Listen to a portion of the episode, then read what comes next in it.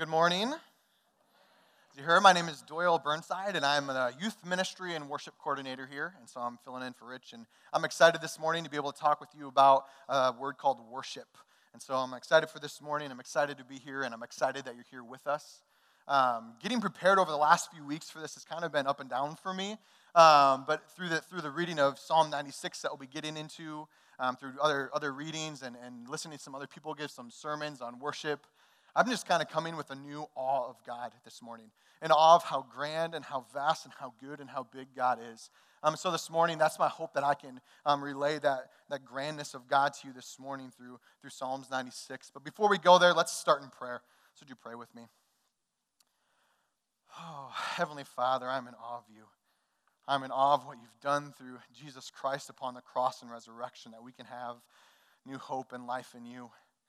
I thank you for your love and, and the mercies that you've shown us, Lord. As we gather now, I pray that your Spirit be present, Lord, that you would allow me to speak boldly and clearly your truths from Scripture. Lord, that your Spirit would be moving and working in our life as we dive into to, the, to your word, Lord. And so would you be present with us this morning? In your name we pray. Amen. Well, when I first think of worship, the first thing that comes to mind is music.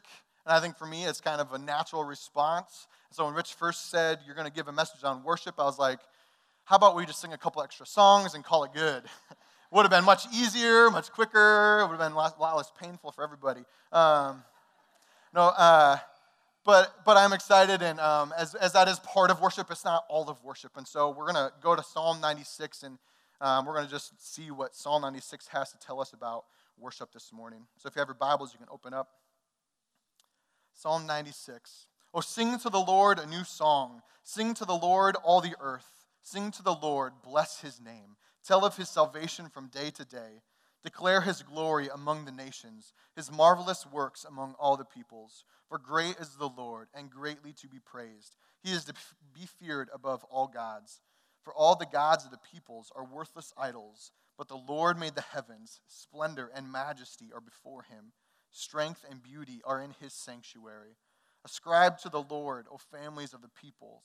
Ascribe to the Lord glory and strength. Ascribe to the Lord the glory due his name. Bring an offering and come into his courts. Worship the Lord in the splendor of holiness. Tremble before him, all the earth. Say among the nations, The Lord reigns. Yes, the world is established, it shall never be moved. He will judge the peoples with equity. Let the heavens be glad, and let the earth rejoice. Let the sea roar and all that fills it. Let the field exult and everything in it. Then shall all the trees of the forest sing for joy before the Lord, for he comes. For he comes to judge the earth. He will judge the world in righteousness and the peoples in his faithfulness. God's word. So, this morning we're going to be talking again about worship. And I love this way, again, the psalm starts with singing. Oh, sing a new song you people. Sing of his salvation. An amazing thing as we sing, uh, the power of worship and something that we just got to finish doing as, as a congregation here. Um, an amazing thing that we can proclaim God's truth through song together as we gather for worship. Um, and as the psalmist is writing, he's singing, he's saying, sing a new song. Um, and that doesn't mean that we need to come every week and have new lyrics and have a fancy new riff on the keyboard or, or, or guitar or whatever, but rather a new song, this new hope that can be found in Jesus Christ, as he says in chapter or verse 2, tell of his salvation. And to people during this time would have, would have been thinking of the promise of salvation that God had given, that there would be a Savior to come, and they would see the continued salvation from their enemies throughout the time as they've gathered. But here and now, we get something even, even better. We know who the Savior is. We know of Jesus Christ, and so we get to sing of his salvation and the knowledge that Jesus Christ has died on the cross for our sins. That while we were sinners, he died for us and showed us that love. We get to sing of this great work of Jesus and, and in awe of what Jesus has done. And so when we worship through song, and as we sing, would we sing this new song, this new hope that is found in Christ? Would we sing of the salvation from day to day in our life? Would we worship God through song and as we sing, sing of this salvation, this good news that is given to us to, from God. And so, singing, worship, that's, that's my area. But it goes on. And the second thing, right in verse 3, is declare. declare or give sermon. Declare his glory among the nations, his marvelous works among the peoples. For great is the Lord and greatly to be praised. He is to be feared above all gods. Part two of worship declare. Have sermons, give testament, speak of his truth to the people in our life, to the nations. As we gather here, as we go out, would we declare the mercies? Would we declare the works of God in our life? Declare the works of God amongst us?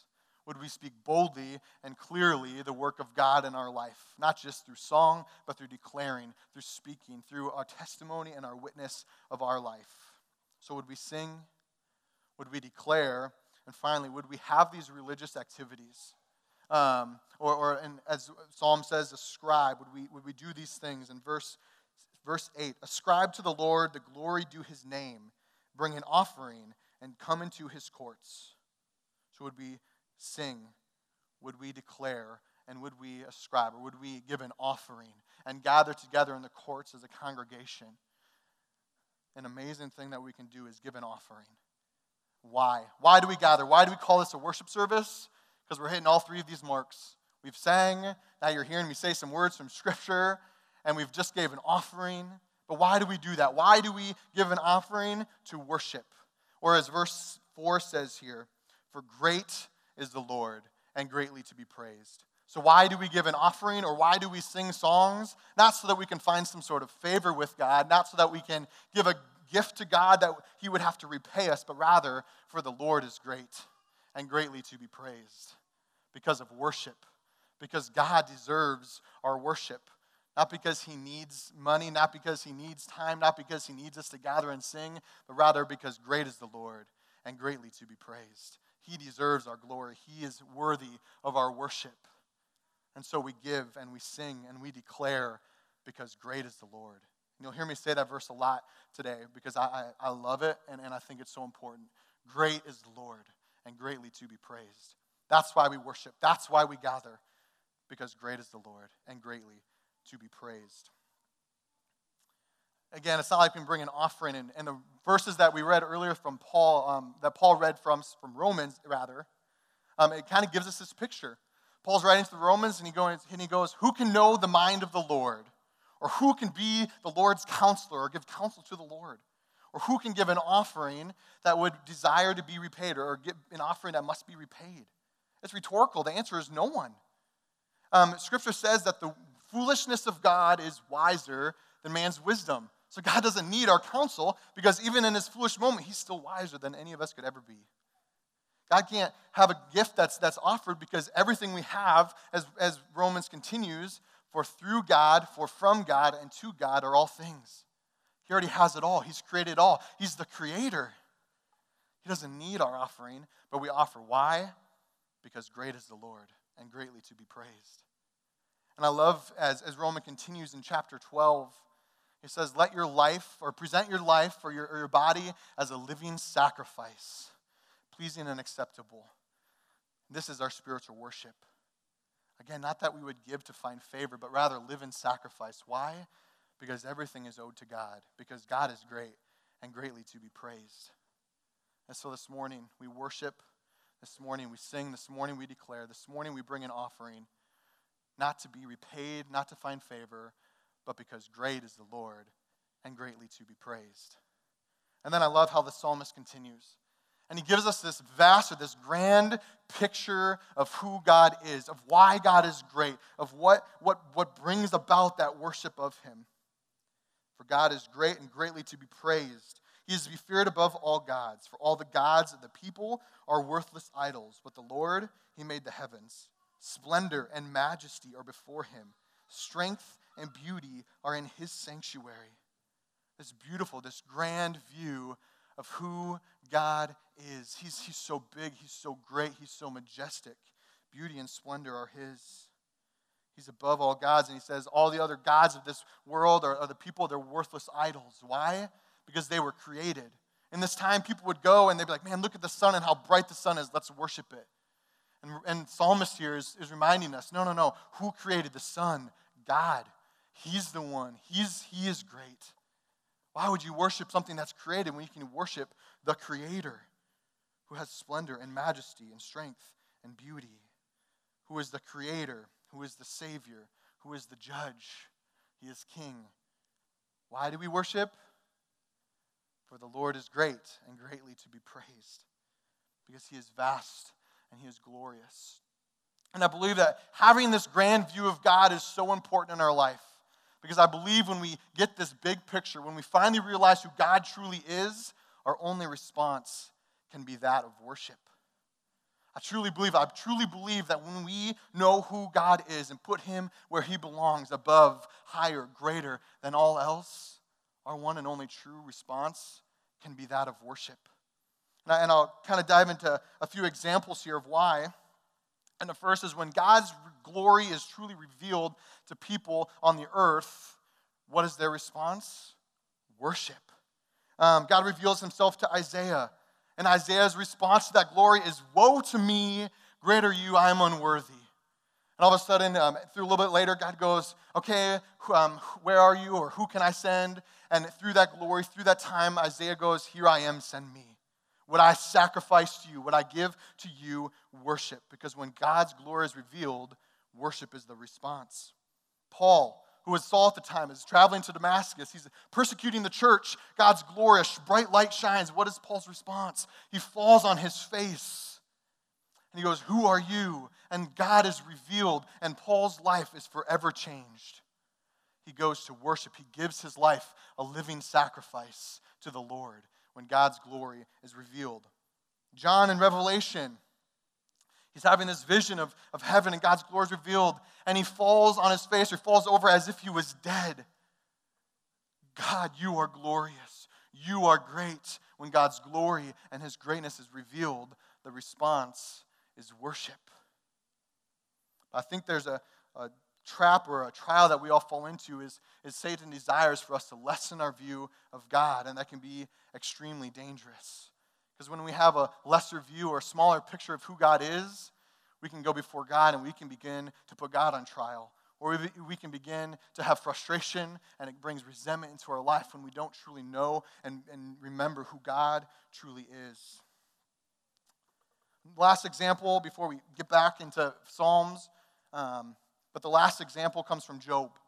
Um, if anyone had a right to complain, it's Job. Um, and I know that I'm not trying to belittle any, any things going on, but if you look at the life of Job, it, it's, it just falls apart really quickly. He's a wealthy man. He's got, he's got life going for him. He's got a great family. Things are going really well. And all of a sudden, things start to fall apart. Job loses his livestock, his, his livelihood. It, it goes away, it's destroyed, it's taken from him. Then his sons and daughters are gathering for this huge festival and this celebration and the house collapses, and everyone but one servant dies. And they go and tell Job he loses his family. So his livelihood, his family, it's gone. And then finally, his physical well being starts getting into question, and boils start coming upon his skin. He's getting these skin diseases. Life is just going awful for Job. But he continues to worship. He rips off his clothes, he puts dust on and old rags, and he continues to worship. He continues to give glory to God. Even when people come, really quick, if you don't know Job, um, his friends come and like, Job, you've sinned, confess what you've done, turn from him, repent, and God will, will, make, make it right for you. And Job's like, Dad, I didn't do anything. I didn't sin. And they're like back and forth. Job's wife gets involved. She's like, Job, just, just let go of God. Just fall away. It's, it's not worth it. Look what's happened. Job refuses. And then God intervenes. And they go back and forth, and it's kind of this cool, this cool story, this cool conversation. Um, but, but Job kind of is questioning and bringing some, some frustrations to God, and all of a sudden God goes, Who is this that brings counsel, darkens the counsel with ears? Who are you to question me? And God begins to reveal himself in the glory of his creation. He's like, Man, who, where were you when the heavens were made? And he describes this beautiful picture of how the way he's created, the, the, the majesty and the work that he's done. And by the end of it, at the end of Job, Job's response is, Woe to me, you are great. You are right. I knew nothing of what I was talking about, for you are God. Would I repent and would I trust and would I turn to you in everything? When God's glory is revealed, the response is worship. The response is worship. And why do we worship? Again, not to obtain, not to please, but because God is great and greatly to be praised. For God is great and greatly to be praised. And again, I'm not trying to say this morning that your problems don't matter, your problems are little. I'm not trying to say this morning that having questions and doubt is wrong in any way. Um, in fact, I think that it's okay to question. I think it's okay to doubt in moments. But my question to you this morning is when you go to God, what kind of view are you going to God in? Are you bringing your doubts and your frustration to a God in a small picture?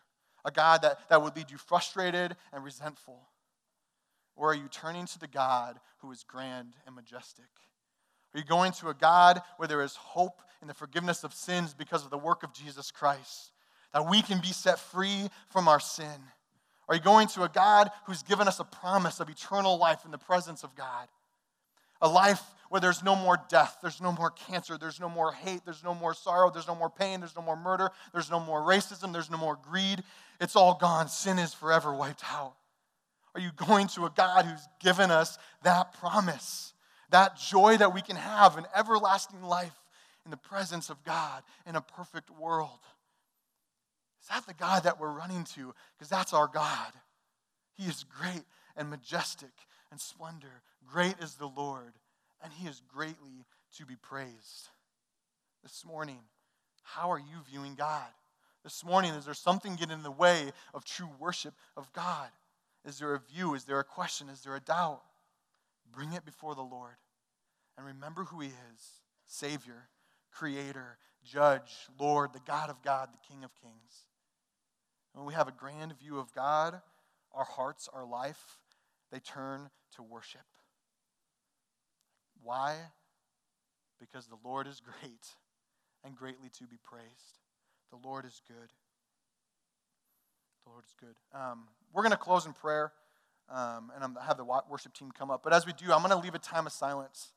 Um, and in this time, I just um, want to leave you some time to confess to the Lord. Maybe something's getting in the way of that true worship for you this morning. Maybe there's a frustration or a doubt, and I just would ask that you would have God reveal himself to you in the midst of that situation, in the midst of that trial.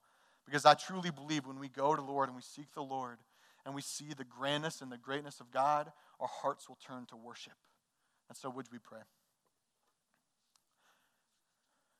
Oh, Heavenly Father, I come before you in awe. Again, in awe of your splendor, in awe of who you are, and in awe of what you've done. Lord, as we take some moments to just silently confess to you and silently um, bring to you our trials or our doubts or our questions, Lord, I, I pray in this moment, in the silence, that we would ask for your glory to be revealed in our life. And so, would we just take that moment to turn our life into our, and our life into you? Would we pray silently, Lord?